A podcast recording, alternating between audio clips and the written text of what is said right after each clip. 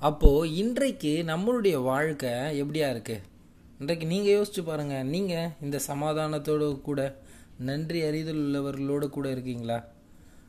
எப்படி? நம்ம சபையில் இருப்போம். ஆனால் என்னது? அவங்க கூட பிரச்சனை இவன் கூட பிரச்சனை.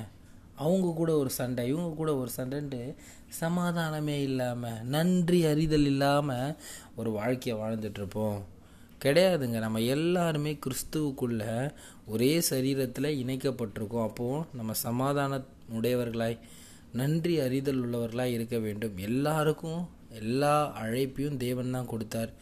நம்மளுடைய எல்லா காரியமும் என்னது? அந்த தேவனுடைய சரீரம் வளர்வதற்கு தேவனுடைய சரீரம் நம்ம இணைக்கப்படுவதற்கு.